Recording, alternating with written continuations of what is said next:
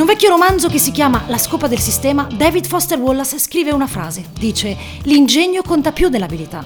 E visto che mi è sempre piaciuto perdermi in un bicchiere d'acqua, nel senso che è una delle metafore che preferisco, l'ho sempre trovata esilarante, vado a cercare entrambe le parole sul dizionario e scopro che è difficile percepire la netta distinzione.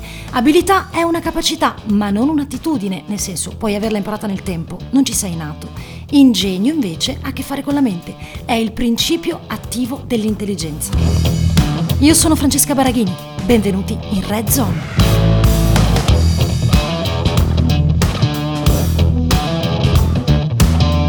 Facciamo un gioco. Immaginate Dio mentre si fa aiutare a scrivere il bugiardino dell'essere umano. Una cosa tipo scrivi ingegno, non per tutti, non importa quanti libri legga e nemmeno quanti soldi abbia, non importa dove nasca e nemmeno se sia femmina o maschio. Mettici che se è maschio lo ascoltano un po' di più, così riusciamo a fare un'indagine completa sui mediocri ogni dieci anni, che è utile, ci serve capire quanti sono sulla Terra. Scrivi anche facoltà dello spirito di intuire. Vediamo come se la cavano laggiù. Eh, qua giù. Caro Dio, qui si fa il possibile, anche se spesso dimentichiamo di essere fatti di spirito, di quel qualcosa che ci soffia dentro e ci spinge a sognare in grande, a creare futuri possibili, ad avere visioni che sanno stravolgere la vita del mondo intero. Prendete i due uomini più ricchi della Terra, Elon Musk e Jeff Bezos. Il primo è fondatore di SpaceX, azienda aerospaziale, ma anche cofondatore di Tesla, macchine elettriche, fotovoltaico, quelle cose lì. E Neuralink, neurotecnologie, OpenAI, intelligenza artificiale. Potrei andare avanti, eh? volevo soltanto dire che si è messo in testa di cambiare l'umanità. Jeff Bezos, invece, presidente di Amazon, Blue Origin, che è una start-up per voli spaziali, nonché proprietario del Washington Post. Il primo nasce già ricco, il secondo no. Il primo legge tanto da bambino e non sembra affatto un bambino, è uno che che a 10 anni si appassiona alla programmazione, due anni dopo, 12 anni, vende un codice di un videogioco scritto in Basic, che è un linguaggio di programmazione, non so se mi spiego.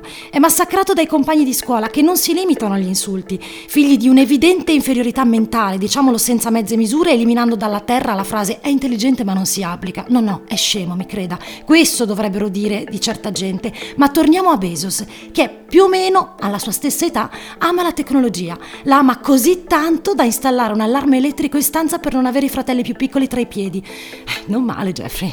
Anche tu, come Elon Musk, tanti anni dopo, con il sogno di fare la rivoluzione e conquistare lo spazio, ognuno con la propria strategia e una personalissima dose di sentimentalismo, tipo che Bezos chiama la sua prima nave marittima per piattaforme e atterraggio razzi Jacqueline, come la mamma. Non si può dire lo stesso di Musk, che invece sceglie frasi come ma certo che ti amo ancora, oppure basta leggere le istruzioni, è più pratico insomma.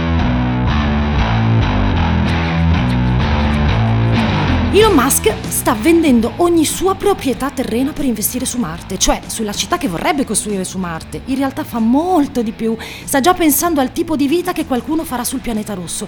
Vi siete mai chiesti quale sarà la moneta? Quale e come verrà suddiviso il lavoro? Chi può andare sul pianeta rosso? No, perché su quest'ultima domanda ha risposto che bisognerà fare in modo che chiunque possa andarci con prestiti disponibili per chi non ha denaro Ok, un attimo, facciamo ordine. Non bisogna essere ricchi. Se vuoi andare su Marte, Elon Musk ti manda su Marte. Ma come lo si ripaga poi quel prestito? Cioè, euro, dollari, bitcoin? Oppure vuoi vedere che ti ripaghi il viaggio lavorando lassù, facendo un lavoro che deciderà qualcuno e non voglio nemmeno immaginare chi possa essere il capo del personale visto come vanno le cose qui, sul pianeta Terra. Comunque, non è che si finisce lassù, lontano, senza avere capito che si sta scambiando un viaggio gratis per un lavoro forzato? Chiedo, del resto, la vera corsa al potere si fa sopra le nostre teste. Gli USA non mancano mai, la Russia nemmeno. Oggi c'è la Cina, da una parte la scienza e dall'altra la supremazia. Il 15 dicembre Europarlamento con Commissione e Consiglio hanno avviato un nuovo programma spaziale europeo europeo 2021-2027. Vale 15 miliardi, perché l'Europa non può rimanere indietro. Come la chiamiamo? Space Economy, si chiama così, e qui l'Italia è davvero all'avanguardia. L'Italia è il terzo paese nella storia a lanciare un satellite. Oggi è tra le prime dieci potenze spaziali nel mondo. Non solo, costruisce satelliti, robot per osservare lo spazio dalla Terra, sistemi di sicurezza. Insomma, è brava, crea business in un mercato lassù che vale più di 300 miliardi di dollari. Qualcuno dice mille miliardi tra qualche anno. E gente come i fondatori di Microsoft, Virgin, Google lo sa molto bene. Lo sa così bene che sta creando il mercato dei viaggi spaziali. Parliamo di navicelle, razzi, satelliti, ma anche di società turistiche, servizi terraspazio, di architetti che stanno studiando come costruire e arredare basi orbitali. La Virgin Galactic del signor Richard Branson, che ha appena annunciato guerra a Elon Musk, tra l'altro investendo sullo sviluppo di razzi per il trasporto, è stata la prima società aerospaziale quotata in borsa focalizzata solo su questo, sul volo turistico nello spazio. Ed è tutto vero, non è fantascienza. E non è un caso se la Cina nel 2019 ha scritto un libro bianco sulla difesa nella nuova era, dove si parla di campi di guerra informatici spaziali cibernetici. Sembra una canzone di Battiato, lo so. Non è un caso nemmeno se pochi mesi dopo, a novembre 2019, sarebbe entrata in funzione un'agenzia di difesa spaziale indiana. Non dimentichiamo che la Nato ha dichiarato lo spazio un dominio di operazioni militari come aria, terra, mare e informatica. La sfida è complessa, si gioca ora, tenendo conto del fatto che c'è chi ha come obiettivo lo sfruttamento minerario degli asteroidi, oltre che costruire città e hotel spaziali a 5 stelle. Adesso, se torniamo a David Foster Wallace e alla sua frase sull'ingegno e di quanto valga rispetto all'abilità, beh, è vero che il futuro lo fa il visionario, il coraggioso, l'ingegnoso, ma se si parla di spazio, il futuro lo fa soprattutto il ricco.